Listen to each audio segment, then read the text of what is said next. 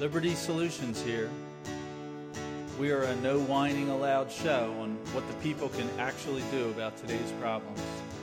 Who decides? You or a DC career politician surrounded by marble and money? We like facts, so caution out to prisoners of their own drama. There's logic here. As Mark Twain said, politicians in diapers need to be changed often and for the same reason. All right, Keith here for Liberty Solutions. Ed Vidal from Miami, Florida is with us today. Ed is co host of the Concrete Conservatives talk show on WSQF FM radio station in Miami.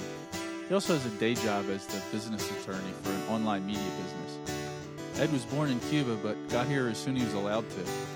He Yeah. has first-hand knowledge of what socialism does to a prosperous nation. And being Cuban American, he shares his viewpoint without sugarcoating the message. As they say, no tener pelos en la lengua. Welcome, Ed.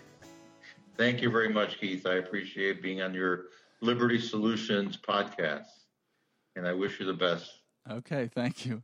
Uh, since I moved to Florida two years ago from the uh, Democratic People's Republic of New Jersey, I met a bunch of Cubans. A friend of mine, Takis from Miami, told me that expression as an explanation of herself.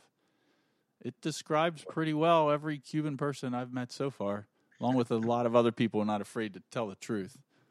So I'm thinking Well, about making no tener. It's it's interesting because we were just talking about the Turning Point USA convention that was held at uh, Palm Beach this last week, and we ran into you know there were, there was a lot of good people very courageously making good statements, but the, really I think the key virtue that we need we conservatives need is courage, courage to state what we believe and what is in fact true. We ran into a couple of situations where conservatives were making very good statements we we um, Nancy Suits and I interviewed uh, three two or three ladies about their concern of what's happening in the in the schools, public and private schools, and how the teachers are indoctrinating their students and their children with socialist propaganda. And so we videoed uh, that. It was like a three or four minute video Nancy took. Nancy is with the Convention of States, our colleague. And then we went back. Nancy showed them that, and they were terrified. The the two women who were video, they were terrified. They said, "Don't show it. Uh, hold on." And then I said to Nancy, "Well, wait till we get their consent." So I saw them a couple hours later, and uh, they were, you know, they were just terrified. They didn't want their names used, and they were afraid that they would get on social media. And really, it showed a lack of courage. And I, who am I to tell them to be courageous? But it's really necessary. Uh, so, you know, we need to have courage. We need to stand up and say what we believe. Uh, and if we're not going to have, have courage, we're going to be slaves. We're going to be serfs, like the people in Venezuela who are walking out, two million Venezuelans walking out of the country with the largest oil and gas deposits in the world. I applaud those who are willing to speak truth and report facts that a lot of people don't want to hear in public. But I understand a teacher who's afraid to do it. If you work at a government school, the truth and facts can get you fired easily. It happens all the time. It's not just teachers. I ran into a couple other people at the Turning Point event that were not willing to let their name used in a recording or, or even be recorded. One of them was in the military, and he expressed the view that a convention of states would be useful to rein in some of the unconstitutional actions that the federal government takes. And he wouldn't even tell me his last name. He's in the military. It's not a good idea to be on a podcast and say that. Truth and facts are what this show is about. And even if it's against some popular narrative or makes some people mad, I want guests that are willing to say it. Today's episode is on President Trump's order to withdraw all U.S. troops from Syria and on the many U.S. wars in the Middle East conducted by every president since George Bush Sr. going back to Iraq War One. Not going to go further back to that. So, the timeline here uh, the Shah of Iran had broad U.S. support for decades through the 70s. Iran was an ally back from when the U.S. assisted in putting the pro U.S. government in power up until the 1979 Iranian Revolution. That's when Khomeini returned from France to take charge after the Shah was disposed. Then the U.S. government reversed policy on Iran from pro to against. Reagan supported Saddam Hussein in Iraq with military equipment and money in his decade long war against Iran. The enemy of my enemy is my friend, I suppose. It failed with Iran winning and returning Iraq back to the existing border.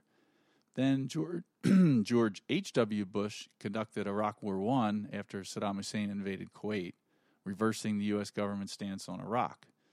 Bill Clinton continued to bomb Iraq, and Bush Jr. started Iraq War II, invaded, overthrew the government, and installed a new Sunni led government and Osama bin Laden developed and executed a plan to go into Iraq as Al Qaeda.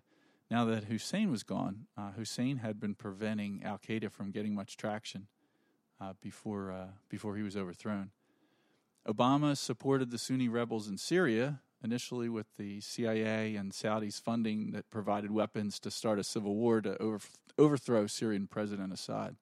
The stated original U.S. goal in Syria was a regime change by proxy.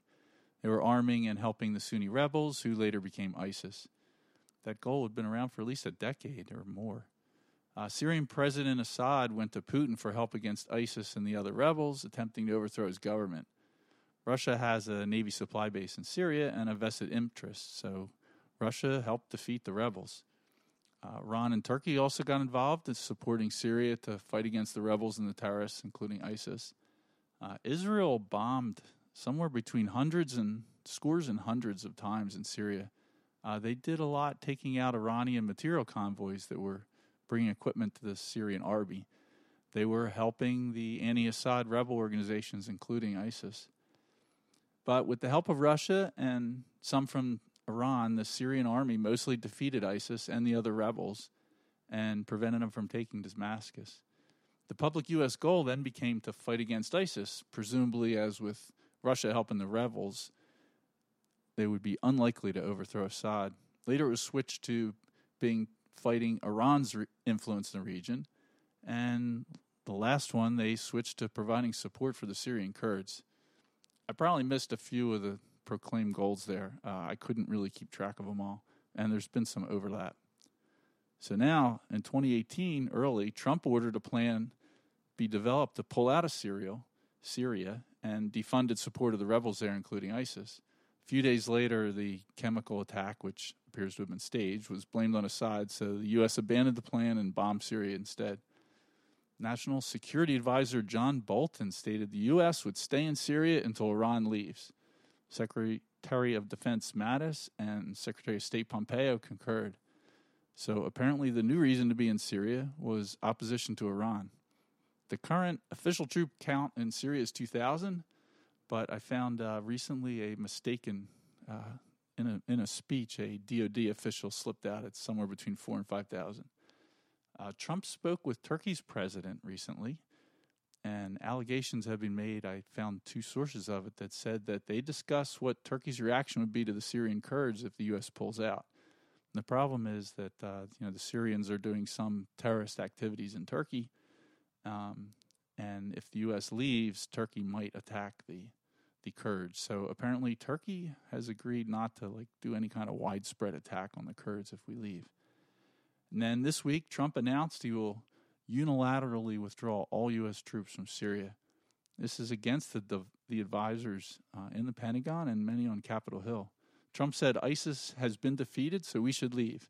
He tweeted that fighting ISIS is the only reason to be there in his presidency. As far as the law goes, the Constitution, Article 1, Section 8, assigns the authority to decide when and where to go to war to Congress. It says Congress shall have the power to declare war. Nothing constitutionally authorizes the president to start a war or send troops into battle anywhere on his own.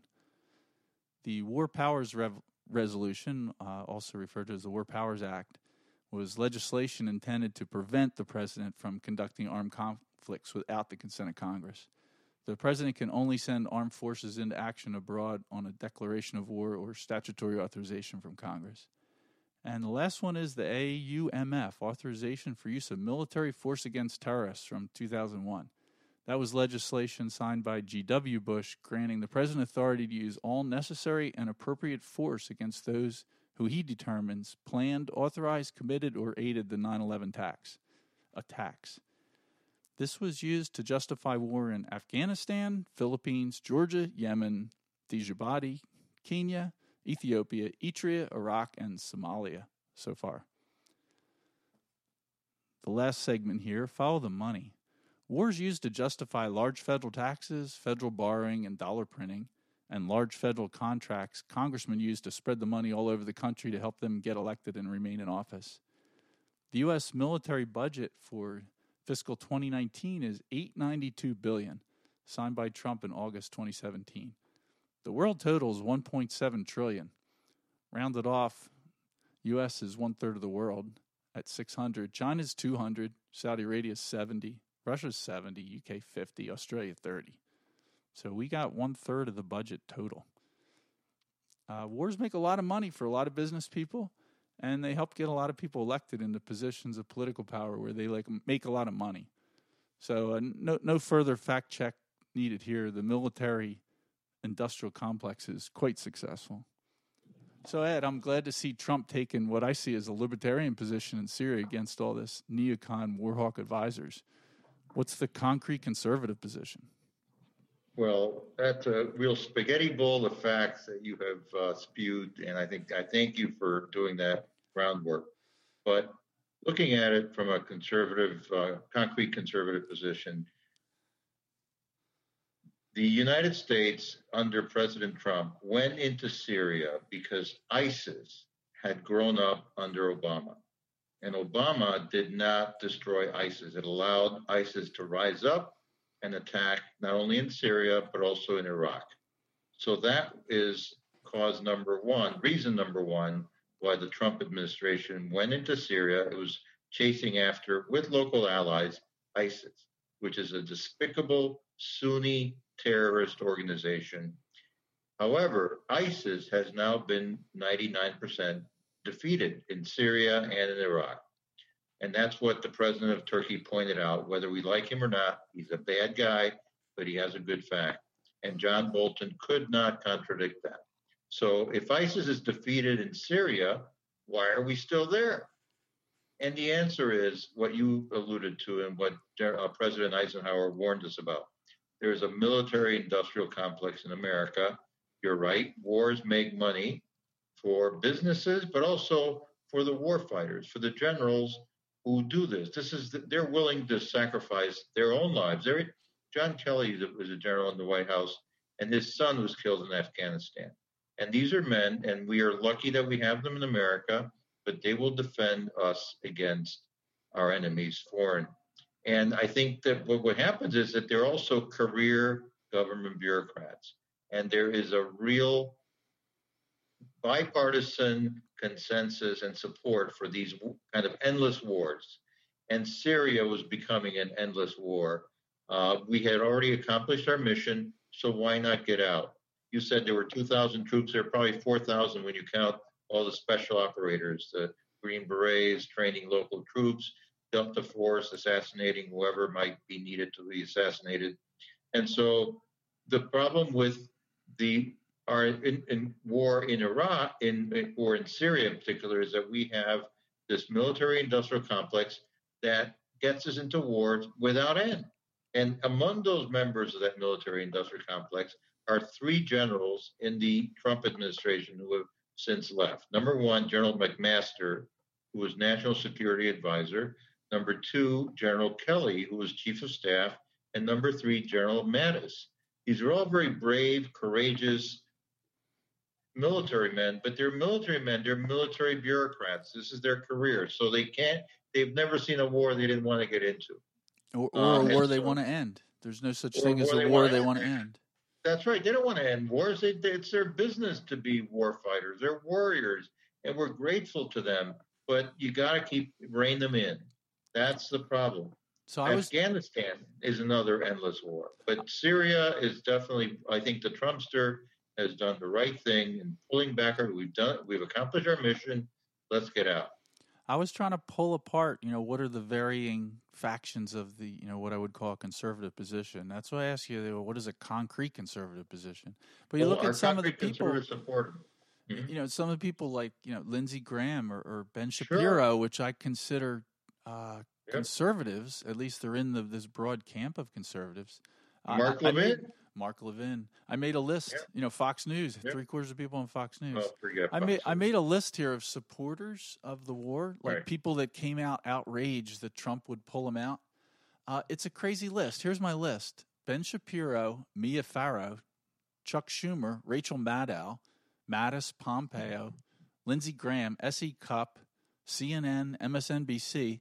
They're all like strongly opposed to the withdrawal. Well, John Bolton, That's crazy. an excellent conservative. John Bolton is an excellent guy. John Bolton excellent should be in jail. Oh, come on. for war No, no. crimes. John Bolton, war I never heard of a war that John Bolton was against, but I did hear Right. uh, yesterday that John Bolton said okay, even though he Yeah, he was the one he- who was driving the the Right, but he excuse now to be Iran. Trump. He could not answer Trump when when Trump said we have a 99 percent of ISIS is dead, and he couldn't dispute that. So why are we in Syria? And that was the clincher. And I credit Trump with a lot of uh, for sticking to his principles. Now, there's one issue that has to be addressed. We must not abandon the Kurds to the tender mercies of Turkey because Turks will want to kill them all. And the Kurds have been very helpful to us. When we have fight a war, we often have local allies who help us, who translate for us, and the Kurds and, and translators in Iraq and in Afghanistan need to be taken care of. We cannot abandon them to the mm-hmm. enemy. So that's Like the one caveat. So so Well, so I not- see not so that I see that moving, and that, and that's Well, why we did in Cuba. We did in Cuba. Uh, let's right? not let's not get into Cuba. We're talking about the Middle Right. East here. Right, right. We'll have to do a whole separate podcast on But that. But if you abandon the people that help you, that stand with you, uh, it doesn't mean you have to be in that country forever. You know, we, uh, but you have you can't just abandon them to to the enemy. So no, that's no, I agree. Although the Kurds should be used to it, we've done it several times so far. it- it's been done to them for 800 years. So eight hundred you know, hundred years. Yeah, we're only So, going. yeah. We're only going back to George George Bush the senior. Well, but but you have Um, to realize that the, the end of the Crusades, Saladin, who was the final Muslim that drove the Crusaders out, he was a Kurd. So they've been around for 800 years. They know how it works. So the reason Um, I the reason I listed what I see is uh, if you want to call it a rationalization or or the goal um, in Syria. Uh, and one thing I'll about what you said, the original goal in Syria was to overthrow Assad. The ISIS was uh, several that was years the- later. That was the That came several-. Yeah, Obama went in to overthrow Yeah. Assad, and I found several things going back at least a decade where they had plans to oust Assad's regime.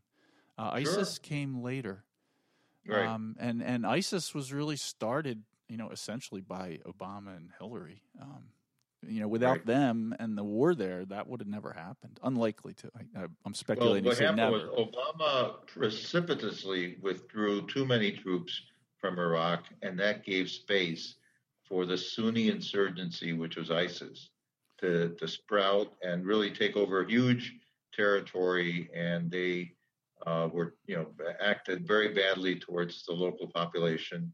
And you know, Obama called them the JV and and didn't really do anything about them. And they were rampaging while he was in office.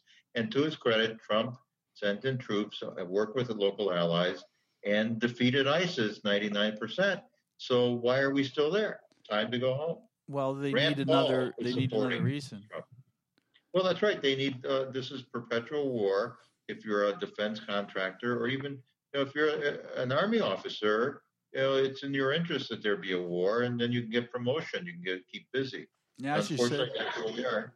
Yeah, as you Hmm? said, Rand Rand Paul supported it. Uh, I did find I did find a few. It was actually kind of rare, but there were a few support statements. Rand Paul tweeted, "This is exactly what he promised." So it is one of Right. the things Trump said he was going to do. Uh, Justin There- there- Amash, Representative Justin Amash, said, "You're right Right. on. You're right on Syria, President Trump." And Mike Lee said, "This is the opposite of an Obama decision." I couldn't agree more. Right. But most of the politicians and most of the news, uh, most of the war the neocons, they're all Yep. against it. They're flipping out. Yeah, in Uh, fact, uh, Jesse Watters had a segment last night that I happened to catch, and Jesse was kind of understanding what Obama, but he had really real trouble finding a pundit to come on, and he found a woman who, Morgan Ortagus, who uh, is really not very well known. I've I've now connected with her. What did she say? She said that she approved of what he'd done. He said the the job has been done and it's time to get out. That's and good. the only mean, you see what like like CNN, uh, CNN said shocking Syria withdrawal plan is pure Trump.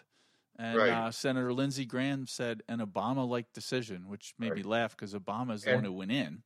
And our senior senator, uh, Little Marco, also was outraged. I didn't hear him. What did he say? Yeah, he, he thought it was terrible. He was out, outraged, yeah. Betrayal. Of, ben Ben. Shapiro, who I actually like a lot of what he says, yes, but Shapiro said the alternative is pragmatic policy that doesn't abandon the playing field to dangerous powers with more willingness to stick around.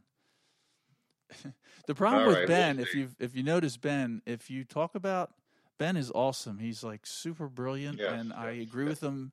But if you talk about anything where you get within a thousand miles of Israel, just turn him off because he just loses rationality completely. You, That's you can't okay. you can't That's bring it job. up. Uh, At least he's an uh, Israel hating Jew, which But I we do-. I do consider him a conservative. Would you? I mean, maybe Yes. he's not a concrete conservative. I'm not. What He's what is not the a de- concrete conservative. what is the definition? He's not a libertarian. Concrete conservative was initially because we have our show from 5 to 7 p.m. So that's when people are driving home, and our uh, fearless leader, Mac on the Rock, thought they would be they were pounding the concrete. Yeah, that was the timing, and also that we're firm conservatives. We're we're set in concrete in many respects. like a classical liberal or or you know, how do you yes, classical it? liberal. Yeah. okay. And we are libertarian. We we we do not want uh, you know permanent war. We're not neoconservatives.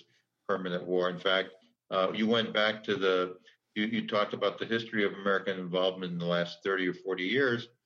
In fact, Saddam Hussein was a CIA agent during the eighties. He was fighting Iran. He was Reagan's buddy. He was That's right. He was Reagan. doing our job. we we Henry helped him. We trained Yeah. him. We gave him equipment. Yeah, we, we that was fine. tactics. However, in around 1989 or 90, he thought maybe he would invade Kuwait. And we sent a U.S. Foreign Service officer, uh, Miss Gillespie or Glaspie, and she didn't deliver the message clearly. You know, we wanted to tell him, don't do it. And she kind of hedged and hawed and all that stuff. And so he invaded Kuwait. my understanding is that she gave him a, a green flag. She said uh, Right. the U.S. wouldn't do anything. She's a dope. That was Uh, uh, she, bad, she, bad that was wrong because when when he went ahead and invaded Kuwait, said, "Oh, it's another province," and it was another province when it was part of the Ottoman Empire. Uh, the the, the U.S. Uh, everyone in Congress, the president, President Poppy Bush, was outraged. How you know how could th- this guy be doing it? He thought he was he had gotten the go ahead. It was that muddled the message that she sent, and and, and, so and poor I, guy. I heard the uh, um, I tried to verify, but I couldn't prove it that that Kuwait was slant drilling into Iraq territory. That was one of Saddam's could be, could be, complaints. could be. Um, but Yes. but I mean, all those people are crazy. I mean, I'm not saying I support Saddam, but um, you know, I remember at the time thinking that you know, what is the danger here that our gas price might go up by fifty cents or something? I mean, is that why we went in? I, I don't think Saddam was going to like take over Europe like we were going to have another Hitler.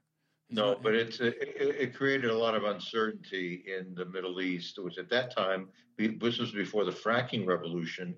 We we and Europe were very much dependent on um, on oil from the Middle East, and especially from Saudi Arabia, who was freaked out by this invasion. Because if you can walk into Kuwait, you know you can walk into Saudi Arabia because there's nothing stopping you. So it was really to defend the Saudi Arabian and the Western controlled oil fields on, along the Persian Gulf that we went in there. And I have no problem with, with doing that.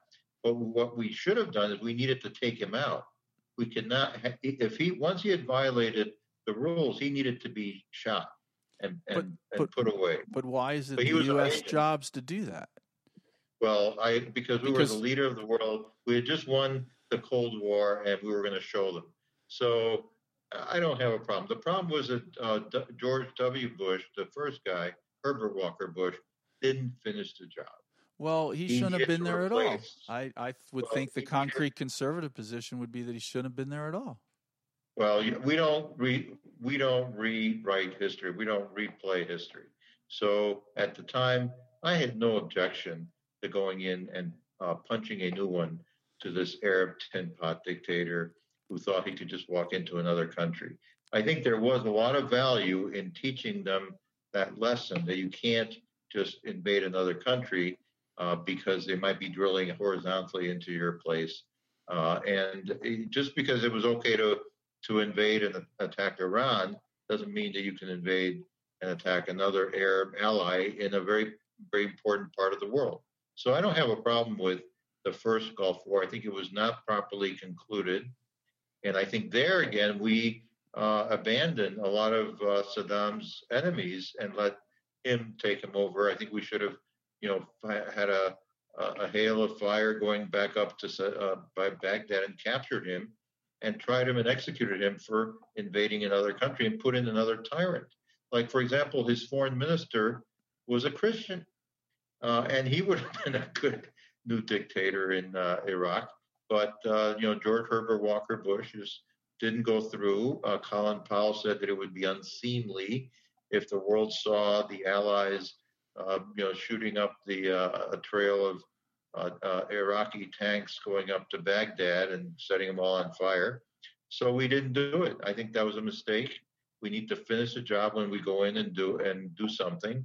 And George Herbert Walker Bush showed that not only was he a liar by changing his mind on no new taxes, he showed that he was a wimp and didn't get the job done. And so, sure enough, he lost to Slick Willie Clinton, uh, and and Ross Perot got 19% of the popular vote. So that's how it goes.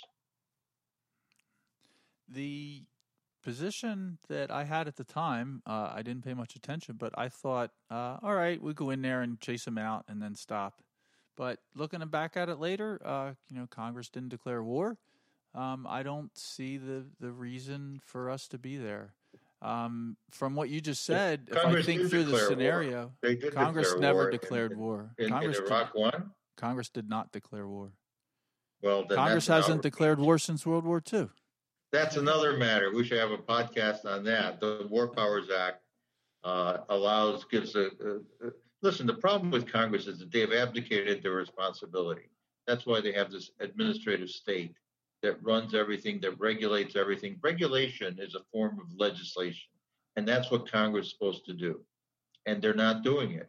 And they've delegated the power to even declare wars to the president, our commander in chief. Um, but Congress usually has a resolution kind of approving after the fact uh, the the declaration of war. Like for example, in Libya, another Middle East country, where we went in, toppled the country, and now it's a total mess. In fact, they even have uh, black slavery has been re- restored in Libya because of the chaos and the breakdown in the rule of law. We, we shouldn't be there in, there either. Congress is right, not authorized to just unilaterally give away their authority to decide where and when to go to war to the executive branch. Agreed. You can't use legislation for that. The Constitution, from my reading, it's it's clear. War has to be declared. The president can't I send agree. military into battle j- just on his own. And so another example of how Trump is actually more constitutionally minded than the establishment in Congress. I agree. He he's doing something that's constitutional. I, I Right. don't get it. When's he going to pull out of Yemen? I, I think he likes the Yemen. I don't think we're in Yemen. We're helping the Saudis. we're refueling and maintaining planes and supplying equipment and selling, Yep. and, and we're It's all good To for me, business. we're the in Saudis Yemen. are paying for it. uh, we're, we're the mercenaries of the world. Yeah, but it's it's also the the biggest humanitarian disaster in the world right now. Humanitarian. Well, I mean, how many babies do you think should die for The so that, so that Lockheed Martin Iran. can sell some weapons? The Houthis are allied with Iran. I don't So care. Houthis we didn't declare Yemen- war. I don't think I the agree. Houthis are going to come across the Atlantic and t- attack Florida. Oh, you never know. They could send someone uh, suicide bomber or something like they that. But won't no, if we're I if we're not over there killing them. They w- they have no reason to send a suicide bomber. Yes, when- they do. when- they want. They need to When's convert the, us. when's the last time this the Houthis sent a suicide bomber to Switzerland? Actually, Al Awaki Awakiri was from uh, was from Yemen, but uh, no, the Swiss I- I have no don't care. If you're worried about The where Swiss people were, mer- the mercenaries of the world. if you're if you're worried That's about where people were from, we should be nuking Saudi Arabia. They're the ones where all the 9/11 people I, I'm not against from. that. I'm not. I'm not against that. You're in to turn the whole place into into glass theory. Yes. Yeah. The the uh, you know, the Senate um, passed a resolution telling Trump to to stop supporting the Yemen war. Did, did you hear that That's last fine. week? Uh, I Well, don't know why they any thought they had to do a they had any, uh, resolution. testicular fortitude, they would uh, tell Trump that, that, that you can't, uh, they haven't declared war. Congress has not declared war on Yemen, so we cannot be helping an aggressor against Yemen. They they can't, um, and and they did it because of the murder of the journalist in Turkey. They didn't do it because of the, you know, hundreds of thousands of civilians Oh, we've helped it. kill in Yemen.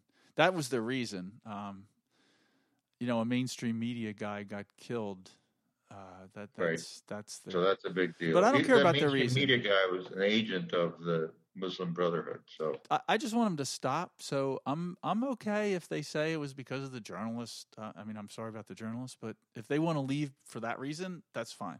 Just like if Trump wants to say that, well, we won in in Syria, so we should leave, which is, a, I, I mean, I laughed. when declare heard that. victory and attack in a different direction. That's my If, advice if he in said, Afghanistan and everywhere. um, we didn't. Uh, uh, we didn't overthrow Assad, which is why we went in. Uh, we didn't forget totally that. defeat ISIS, which is why we No, stayed no, no. there. Ninety-nine didn't- percent defeated ISIS. Yeah, mostly by the Syrians and the Russians, but that's no, okay. no, but we got it done. We helped get it done. It wouldn't have been done without us. there, there's so many being done without us. there, there, there, there's so many things going on in Syria. It, it's like you can't even put things in one side. Well, that's nothing. You know that in the African continent, we have even more going on than we have in Syria or Yemen put together. Yeah, I mean, We're I've heard you know there, there's like it didn't come out a couple months ago. Like a whole country I never even heard of were in there. Which Fighting. one is that? I forget. I Volta? forgot the name. Yeah, It's- these it's like north- Northeast of in- Nigeria. in Mali. Yeah, well, these four Green Berets were killed in Mali. I didn't even know we were in Mali. What are we doing there? I don't know. There's something like a Yeah, hun- hundred and was it like six hundred Right. military bases around the world? You know what happened about five or six years ago? The Pentagon created this new Africa Com based in Germany, and it's and their job is to make war in Africa. I don't, Africa, I don't get Africa. Yeah. So so Yeah. here's the list. I found the list. I, I was trying to like. There's so many sides in Syria, and I spent a couple hours this morning reading. Um, Yeah. But I but I decided okay, I'm going to see. Are there two sides? I You think should go to church on Sunday mornings, but there's there's more than instead of reading, I I avoid church religiously. Oh, okay. Um, there's there's I tried dividing it into two sides, but there's I, think there's more like five or so. But here's my two sides, which is one side is uh, the Syrian government, Russia, Iran, and Turkey. The other side is yeah, no, the not other- exactly, but go ahead. let me finish. The Yep. other side is U.S., ISIS, the Free Syrian Army, the Kurds, and several other insurgents. I didn't even write them down because there's a bunch of them. Like like if I had to Are we on the same two, side as ISIS? oh yeah, we're on the same side as ISIS. There you go. Okay. Uh, uh, but, we we're helped against ISIS. them, Well, we've been well, we're on the same side as ISIS in Syria, but we're on the opposite side of ISIS in Iraq. That's the funny part. Okay. And the, and the border between Iraq and uh, Syria is pretty open. Like it's not hard to go back and forth between those two countries. Right. So Just in the Iraq desert. War, like mostly we're fighting ISIS now, and Trump did six months ago or so pull funding for the terrorists in Syria. Um, but before that, people in ISIS in Iraq who were fighting against us were going into Syria and getting weapons from the U.S. and Israel, and then going back into Iraq and then fighting against U.S. Because if they were There in you go. Iraq, they were on our side. But if I mean, if they were in Syria, excuse me, they were on our side. But if they're in Iraq, we're fighting against them. there you go. It's a it's a crazy setup. So anyway, the way I look at Syria um, and the Middle East, but Syria Syria is kind of a microcosm. There's so much bickering and different people, and I'm trying to figure out what Iran and Russia are doing. Like Russia has a navy base there, so um, they do have some ships in the Mediterranean, so they have a supply base in Syria. Like I'm okay with that. Uh, you know, based on what happened in Iraq and Afghanistan, when America overthrows the the government, uh, all, all hell breaks loose. So if they may, maybe Assad is is the best one to run Syria, I think we should leave him there. I mean, he is. I mean, Well, compared to people in that reason, you, you look at Assad. He's like got a suit on. He's clean shaven, short hair. He, he looks like he's a conservative. I know he's not, but compared to the you know the the uh, the, the typical dictator in the Middle East, Assad kind of looks moderate. And and obviously Saddam Hussein was doing a better job running Iraq than anybody since then. It was better with him. I say leave them all alone. I- leave. All right. Well, I, I can't uh, disagree with you, except I do think we should defend uh, Israel uh, or help defend them, not stand in front, but stand beside them. I I and uh, not lead from behind. I- I mean, I don't mind Israel, but I, I don't I don't know how many people I want to die to defend Israel. Israel's as size as New Jersey. Why don't we pick a spot in like New Mexico and just move them all there? No, they got they have a deal where they get that land. They got Oh, a good price. uh, okay. Well, I, I don't want to get into that. so Um, yep. uh, I wrote down a couple tweets which were good. That uh, so so Trump. I mean, Trump. You know, I call him out when he does something I don't like, and I congratulate him when he does something I do. So, uh, you know, all these crazy, you know, uh, uh, people of are, are all together on this, opposing him. Um, and Yeah, Trump Trump tweeted. Trump. Trump tweeted, "Getting out of Syria was no surprise. I've been campaigning on it for years. Russia, Yep, yep. Iran, and Syria are the local enemy of ISIS. I have no idea why we're doing this." That's a good tweet. And Yeah. then and then there's another tweet tweet I saw this morning. Does the USA want to be the policeman of the Middle East, Right. getting nothing but No, I- spending precious lives and spending trillions of dollars to protecting others who in almost all cases do not appreciate what we're doing? Do we want to be there forever? That's good. Like, yeah, Mr. That- Trump, that's, that's, what right. the military industrial complex wants. Do we want It's to be there forever? And the the the one fraction, I don't know what their name is, the neocons, I guess, the neocon fraction of the conservative party, is, it does want to be there forever. Yes. You know, do. you know, Ben Shapiro answered that question. Uh, I saw a tweet from him. He put Germany and South Korea out as models of how we should handle Syria, the, our military presence. In other words, No. you know, Shapiro's saying, yes, Mr. Trump, we are going to stay there forever.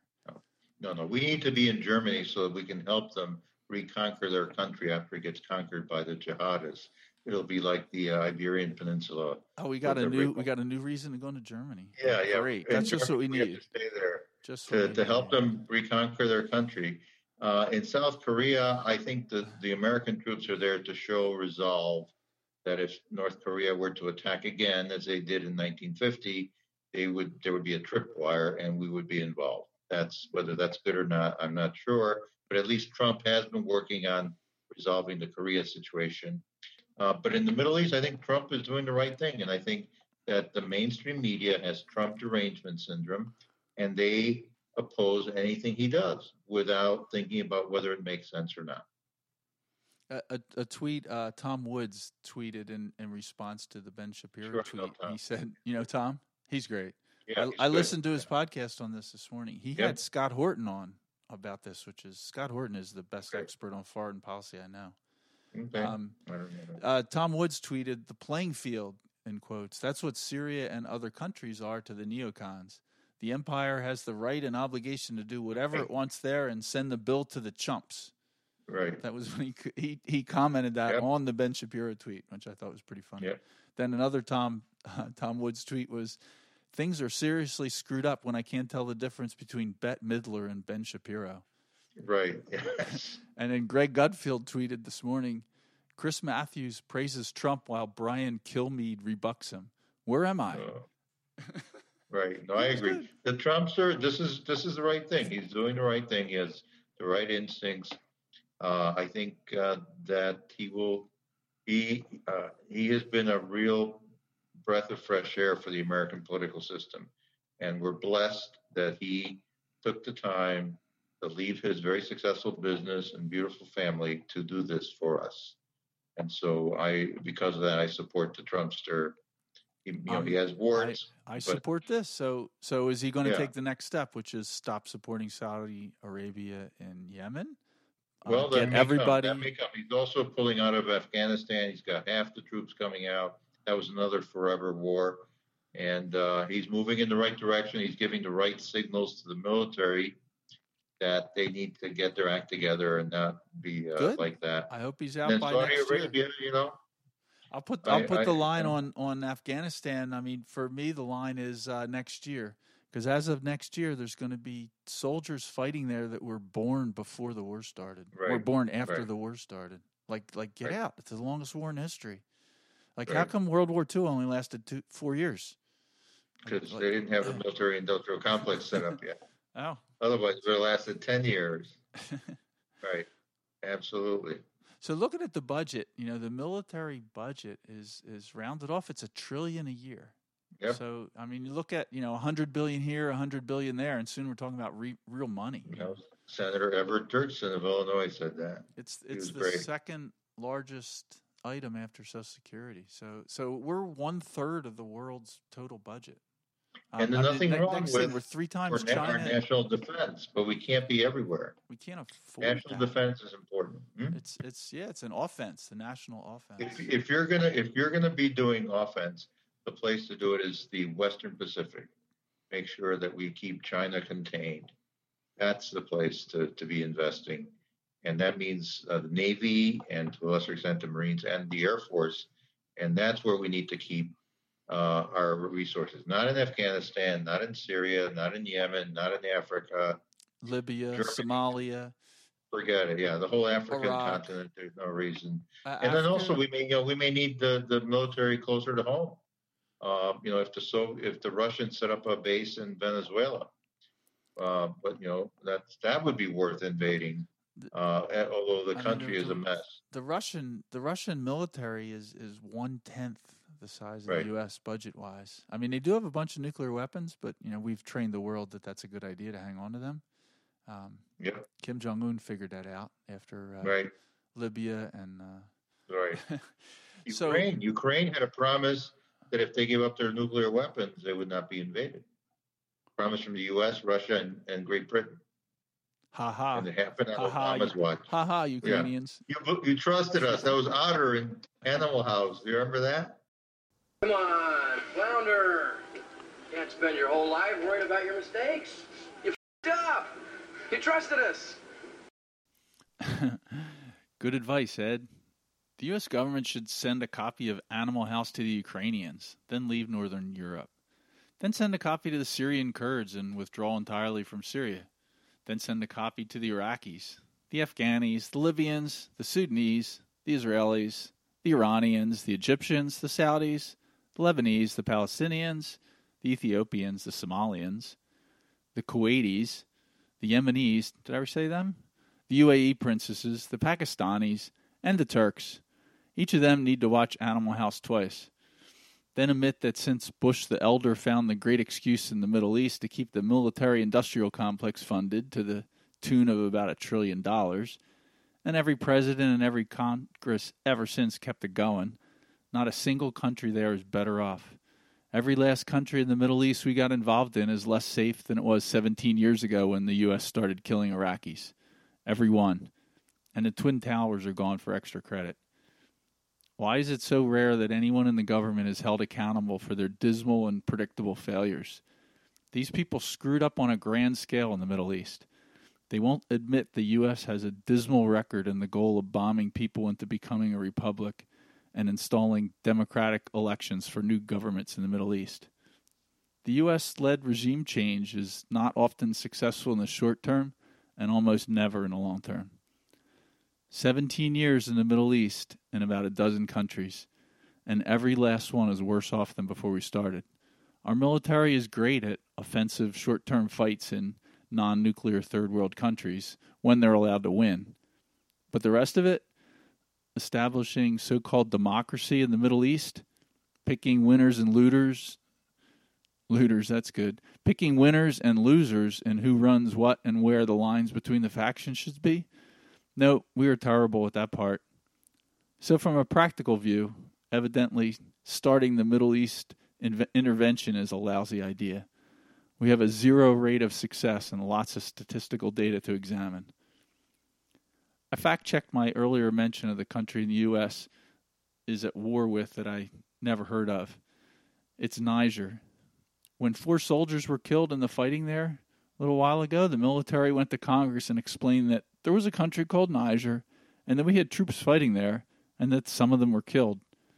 I wonder how many congressmen asked if the U.S. had declared war on Niger and authorized funding to battle there. I wonder how it was explained to the families of the four dead soldiers that they were fighting a war in a country Congress didn't even know we were involved in. Ed, let's talk about solutions now.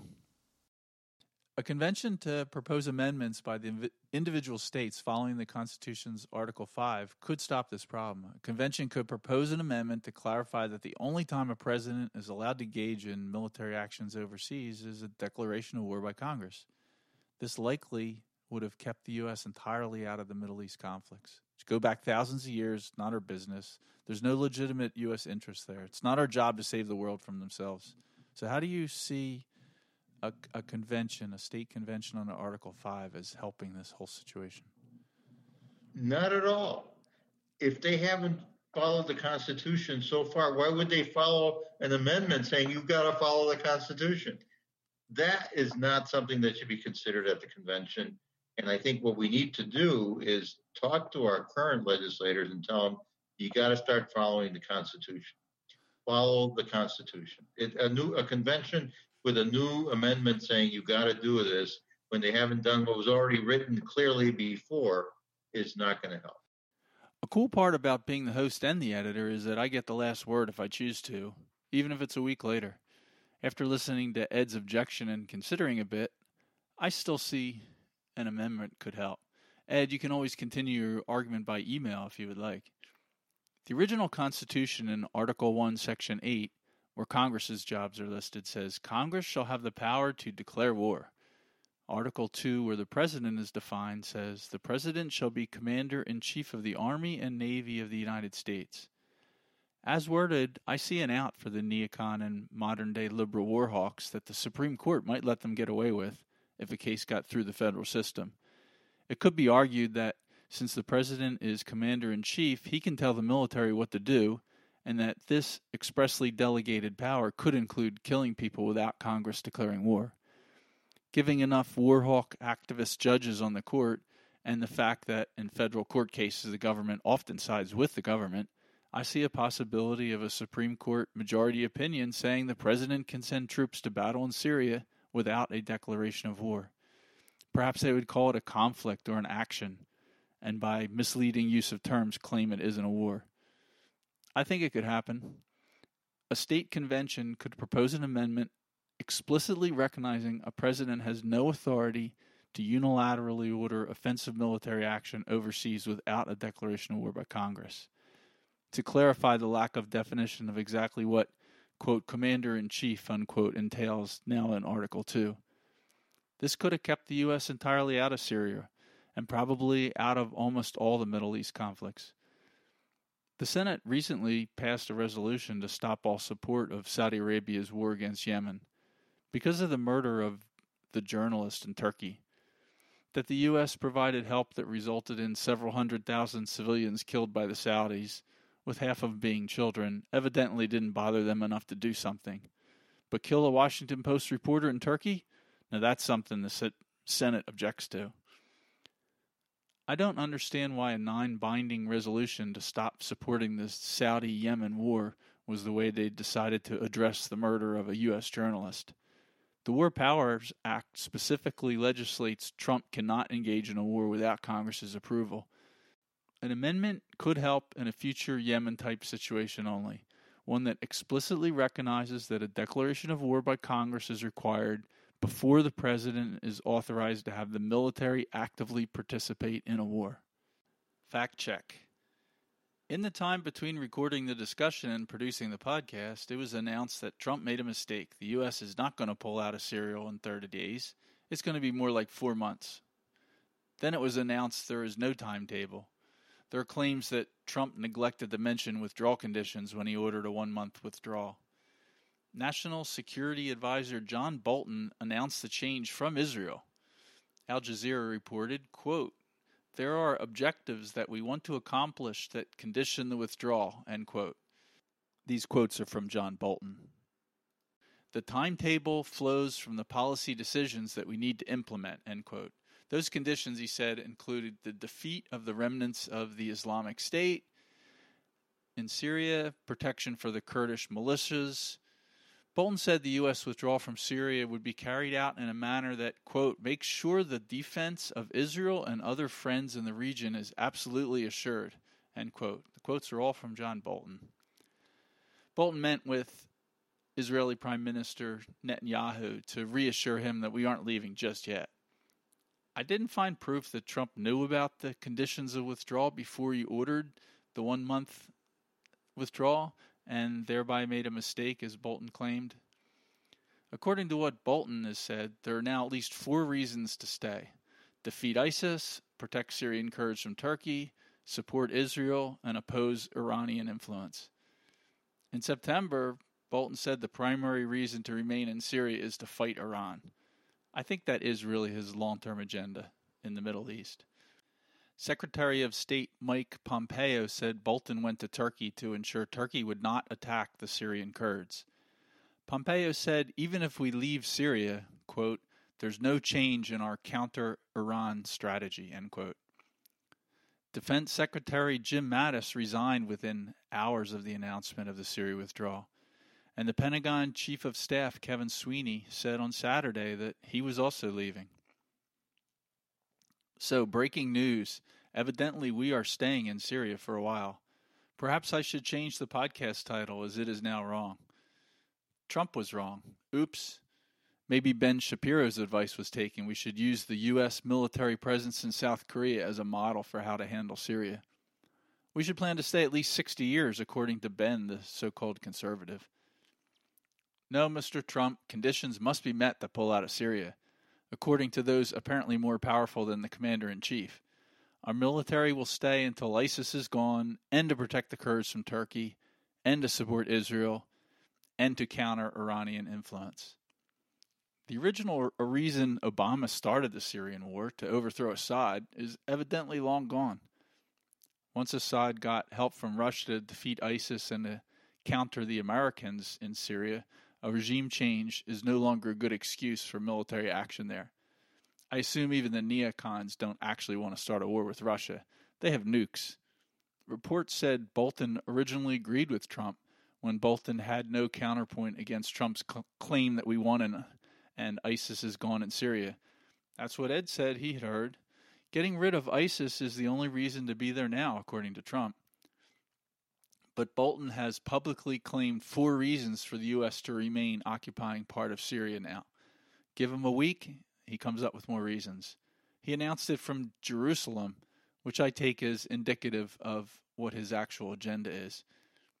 I laughed that one of Bolton's reasons is to oppose ISIS, since last week he admitted it is essentially gone in Syria.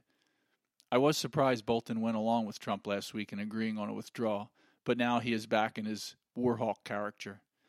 Russia makes a better Pentagon boogeyman than an actual wartime opponent. It is more fun for the Army to man Cold War era bases along Russian borders than to actually battle them.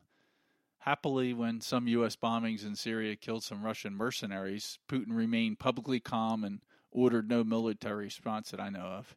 Putin doesn't want to start a war with the U.S.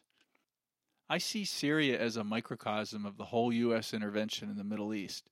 The stated primary reason for killing people there has changed at least four times.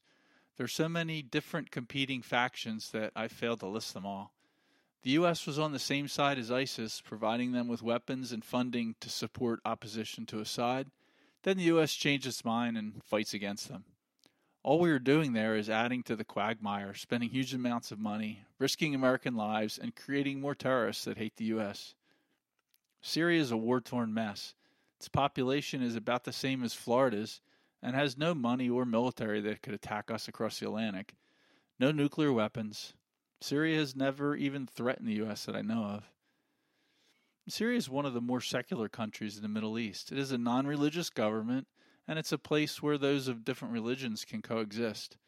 The president wears a business suit, is clean shaven, has short hair. He could repass for a Republican senator. And the Syrian military, with big help from Russia and Iran is who defeated ISIS in Syria. And when that happened, many people moved back in. Apparently, lots of Syrian citizens are okay with Assad in charge. I don't know, but they're not leaving, they're coming back. The Kurds are making a deal with the Syrian government to protect them from Turkey in the occupied eastern third along the Turkish border.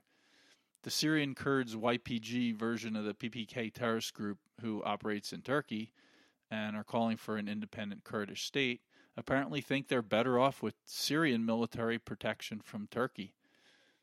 Expert on Syria, Elijah Magnier, said on the Scott Horton podcast, quote, the best way to protect Kurds is for the U.S. to pull out and let Syria protect Kurds from Turkey, end quote.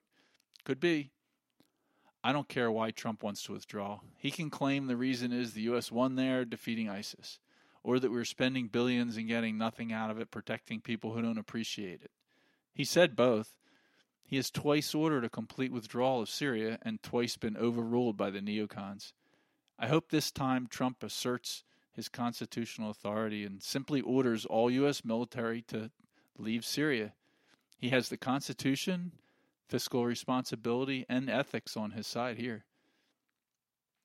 Open letter to Mr. Trump. I oppose you when you do something bad and support you when you do something good. You are right here. Get us the hell out of Syria now. We are wasting money, risking lives, encouraging more anti US terrorism, antagonizing a legitimate government by illegally operate, occupying part of the country, risking proxy or real war with Russia. The five and counting excuses the deep state and the Pentagon have used for being there are all unjustified. In six months, there'll probably be a new excuse based on history. Congress has never declared war in Syria, and Syria has never threatened the U.S. Be the commander in chief, please. It is your job to direct the military. Go for it. As far as the Middle East in general, Syria again is a microcosm to me. All the same points apply to most of the other places. Every time I turn around, there's a new excuse to spend money and lives there. Every case the U.S. has gotten involved since Bush the senior has ended up worse than before we started. Syria, Iraq, Afghanistan, Libya, Yemen, and a bunch I forget. Sure, our military is awesome at battling third world countries that don't have nukes and have disjointed, bickering populations. We can kick their ass no problem in battle. But our record of regime change, installing new governments, spreading democracy, and rebuilding nations in the Middle East is dismal. Failures everywhere. We evidently can't use guns and bombs to create a peaceful constitutional republic with democratically elected representatives in a country where no such thing ever existed. The people there have to do it themselves, or it's unlikely to work out. Maybe impossible. Our track record is terrible, and the John Bolton type Warhawk crowd won't admit they have failed miserably in everything they have done. I mentioned earlier that John Bolton should be in jail. Ed objected. I'm being kind. By Nuremberg trial standards, Bolton might be hanged for his criminal, decades long career. And I'm serious in saying it's possible, or at least worth discussion, that if George Bush hadn't found a new excuse for a trillion dollar a year military, the Twin Towers might still be up in New York City. It's possible. A theory that cannot be proven either way, but it is a valid possibility worth discussing, in my opinion a reason to give pause when contemplating military action abroad. Osama bin Laden stated clearly why he executed the 9 11 attacks. He hated the U.S. government's killing people in the part of the world he lived in and figured he could oppose us by making us spend so much money that we would give up and leave. I believe him. It makes sense. I see no reason to think he lied about it. Without the Soviet Union as the reason to deploy massive military operations all over Europe and Asia, there was no good reason to buy so much stuff from the military contractors, and we no longer had a need for the massive Pentagon and its massive programs. New boogeyman was needed. The Middle East in general fit the bill. Not much of a navy, not much of an air force, different majority religion, previous generation ground warfare technology, poorly trained armies, and every country there is seen as in dire need of being bombed into becoming a democracy. The end of the Cold War and the fall of the Berlin Wall doesn't necessarily mean the U.S. shouldn't have an Army, Air Force, and Navy presence in every corner of the world. We just needed a new excuse, and Bush the Elder had one.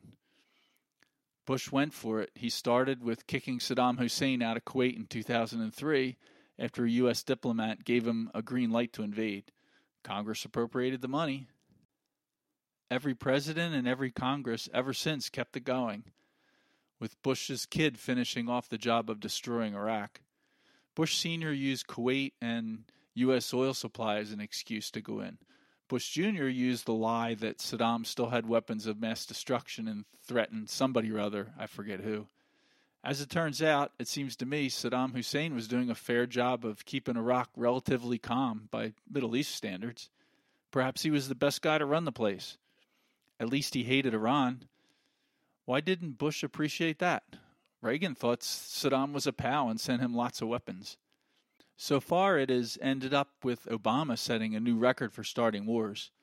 Barack started one a year average for eight years straight. Wow. I'm glad Hillary lost, as she had promised to keep that neocon liberal trend going. Whatever happened to the anti war liberals in the Democrat Party? Being against war was one of their good parts. Now that seems to be gone.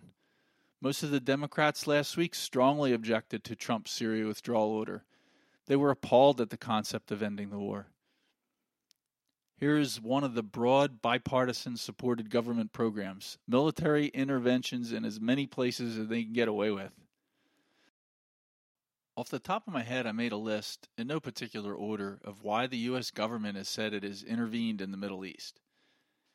It opposed invasion of one Middle Eastern country into another Middle Eastern country, support invasion of one Middle Eastern country into another Middle Eastern country, eliminate weapons of mass destruction, supply weapons to governments, jihadists, civil war proponents, and terrorists, keep the oil flow to the U.S. clear, keep gas prices from rising, keep a new Hitler from starting up, support Israel, oppose Iran, protect an existing government, overthrow an existing government, establish democracy, overthrow a dictatorship, ensure a dictatorship is not overthrown, support ISIS in a mutual quest, fight ISIS in the same quest after the U.S. government changes its mind, fight Al Qaeda, support the Kurds in a quest for their own country, oppose the Palestinians in a quest for their own country, support Turkey, usually, for being a member of NATO and a U.S. ally,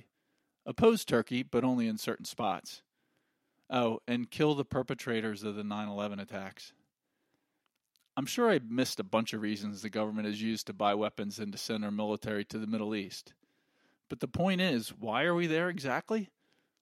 From a practical view, it is doing no good.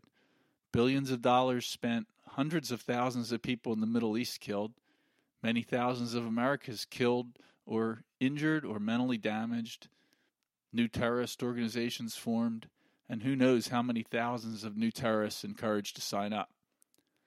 The U.S. is leaving political, economic, and environmental disasters everywhere in the Middle East it goes. The U.S. should not be a worldwide imperialist or the world's cops. We shouldn't try to protect people from themselves. The military is supposed to be a defensive force, yet we have roughly 800 bases around the world, according to a recent count about 600 overseas and 5,000 total, according to the Pentagon in 2014. We currently are running military operations in at least 14 countries. Last summer, a U.S. military action killing people was announced in a country I'd never heard of. That's offense, according to Webster's, not defense. Why do we have 800 foreign military bases and are fighting wars in 14 countries? Did someone attack us and I missed it on the news? I propose we rename it the Department of Offense, or alternatively, shut most of it down and make it a defensive agency assigned to defend the U.S. One or the other. Let's put the Pentagon workers in a building holding a couple hundred people and sell the big one for condos. Tell the military when they run out of desks in the new little building that that's it. Just defend the borders of the U.S. with what they have room for and prepare to oppose any direct attacks on the U.S. Tell the rest of the world to take care of themselves. We could pocket $500 billion a year thereabouts, not counting what we get for the Pentagon condo conversion. And what is the effect in the economy if all those military people and all those Pentagon people get a job where they're actually producing something that contributes to the economy? The claim that building stuff that can be used to blow other people up contributes to the economy is wrong. It violates basic economics. It's not really productive. Sure, lots of people have jobs and it contributes to local economies by spending money, but the money all comes from taxes And the stuff that's produced is not really production. It's not stuff that the citizens of the United States are using. We have no idea what great things all those people would be doing if they weren't building military hardware. That's what production and economy is about. Condos in Arlington pull in a pretty penny. We could put it towards the debt. I figure the 34 acres and 6.5 million square feet would get us about 2,500 luxury condos. We could sell that for about $5 billion in that market after the conversion. $5 billion is a good thing. As of now, we are 17 days, 10 hours, and 27 minutes into the latest partial government shutdown. Non essential services are not being done. I don't know why the federal government does any non essential services. I looked without finding any non essential services that the states delegated to the central government in the Constitution. I've asked around without finding anyone who cares, other than a few sob stories about workers not being able to pay their mortgage and some people voluntarily taking out the trash in national parks. Why are we still operating in Syria during the shutdown? The fighting there is non essential service. By definition, we don't need anything done in Syria. Bring them all home before we make an even bigger mess there, if one can imagine such a thing, or one more American soldier gets hurt. Most of the U.S. soldiers signed up to defend the U.S., and they took an oath to do that. Why should we send them on an offensive mission with no clear goal and no defined way to declare a win? Trump is right. Leave. He responded to Bolton with Iran hates ISIS even more than we do. Let them deal with this problem. End quote. Right on, Mr. Trump. Please do it. You have the authority per the Constitution. Bring them home. Oops, I just made a new block on the Liberty Solutions podcast. This was supposed to be a three minute summary. I think I'll call this the rant block, but next time I'll attempt to make it shorter. This last bit was all inserted, but I still have the goodbye to Ed block, so here we go. All right, Ed, thanks for coming on Liberty Solutions. So uh, tell us how to listen to the uh, WSQF uh, online and FM. Okay, well, we are the Concrete Conservatives on WSQF 94.5 FM in Key Biscayne. And if you're not near Key Biscayne, you can listen on the internet, www.wsqfradio.com. And you can also go uh, get satellite radio, which is www.radiogarden.com. So thank you very much. We're on Mondays from 5 to 7 p.m. Following us, there's statutes and uh, art, uh, uh, statutesandstories.com, www.statutesandstories.com. And I'm going to talk to Adam Levinson, who is the uh, star and host of that part right now. Okay, Ed. Well, we uh, we I know you have a meeting. You got to get back to your j- day job as an attorney. So we'll let you go. Thanks Thank you. for coming on. Thank you very much. Bye bye. Syria is a clear example of the quagmire in the Middle East and how U.S. military intervention doesn't resolve it. Our military can make it worse in the name of making it better. I listed 21 reasons the U.S. has intervened in the Middle East. John Bolton named four currently being used in Syria alone ISIS, Iran, Israel, Kurds. All are excuses to implement a pre existing agenda None are the original reason Obama went in. Trump claimed victory in Syria and ordered a rapid withdrawal because ISIS is gone. Fine with me. But this week, the swamp neocons are overruling Trump, extending the occupation and now announcing several withdrawal conditions. Mr. Trump should fire John Bolton before he gets more Americans killed. Then Trump should order the forces in Syria to leave unconditionally as he has already ordered twice and is constitutionally authorized to do. The Constitution assigns Congress the job of deciding when and where to go to war. World War II is the last time a president legally sent troops into battle. Most of the numerous Middle East inv- interventions would not have happened if Congress had to declare war first. An amendment from an Article 5 convention for proposing amendments that explicitly declares the president is not authorized to start a war and Congress is not authorized to grant its power to the President, could prevent more of these failed interventions. Unless there is a legitimate threat to us and both the House and Senate vote that military action is desirable, they are unlikely to declare war. An amendment could eliminate most future U.S. military actions in the Middle East by 1. reminding the government that Congress is the only branch with the expressly delegated power to declare war, and two, explicitly denying the president the power to send armed forces into battle without a congressional declaration of war. Such an amendment falls under the Convention of States action topic of limiting the power and jurisdiction of the federal government. The founders would be appalled at the president's use of his authority as commander in chief of the military to conduct wars without a declaration. The founders wanted trade with all foreign nations and entanglements with none. This proposed amendment also falls into the fiscal responsibility topic of Convention of States action. If the U.S. military was solely a defensive organization, it would be less expensive. An amendment which got them to only defend the U.S. would sharply reduce the cost. They then could only conduct attacks on other countries when Congress declared war. The 2018 military budget of about three quarters of a trillion dollars is more than what is necessary to defend us from foreign invaders. The U.S. military should not be the world's police force, spending trillions of dollars protecting other countries. It should not overthrow other governments because DC politicians prefer some other form. It's not our job, not what the founders wanted, not what the Constitution says. And it often does more harm than good. It creates more terrorists, which adds to a risk, and it is too expensive. Article 5 of the U.S. Constitution covers how the Constitution is changed. It is a legal agreement between the states which enacts the federal government and has two ways to propose changes. One method allows Congress to propose an amendment after a two thirds vote by both the House and Senate. This has been used 27 times. The second method is when two thirds of the states call for a topic they want to change on. All states then hold a convention for proposing amendments also called a Convention of the States. There they debate, agree, and issue a proposed amendment. The second proposal method was included for cases where Congress itself is the problem. It has yet to be used.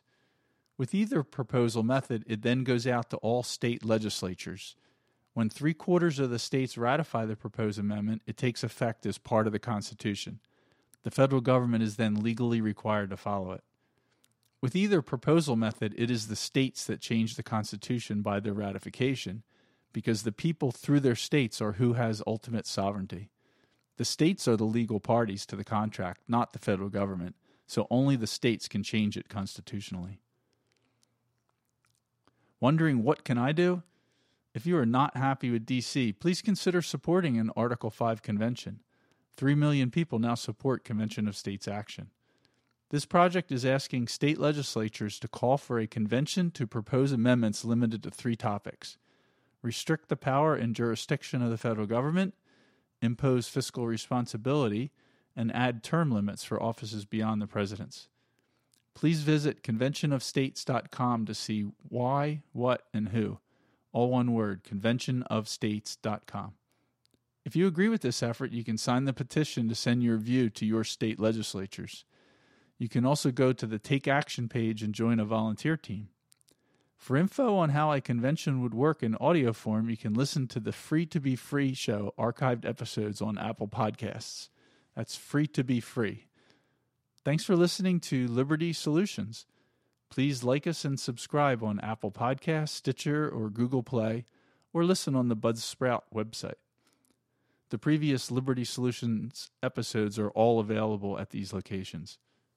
Goodbye for now. We the people. We the people. We the people of the United States. In order to form a more perfect union, establish justice, ensure domestic tranquility, provide for the common defense, promote the general welfare, and secure the blessings of liberty and secure the blessings of liberty. To ourselves and our posterity. To ordain and establish this Constitution. Do ordain and establish this Constitution. For the United States of America. The question facing us and facing our fellow countrymen is a two word question. Very simply, who decides? The American founders had a simple answer We, the people, decide.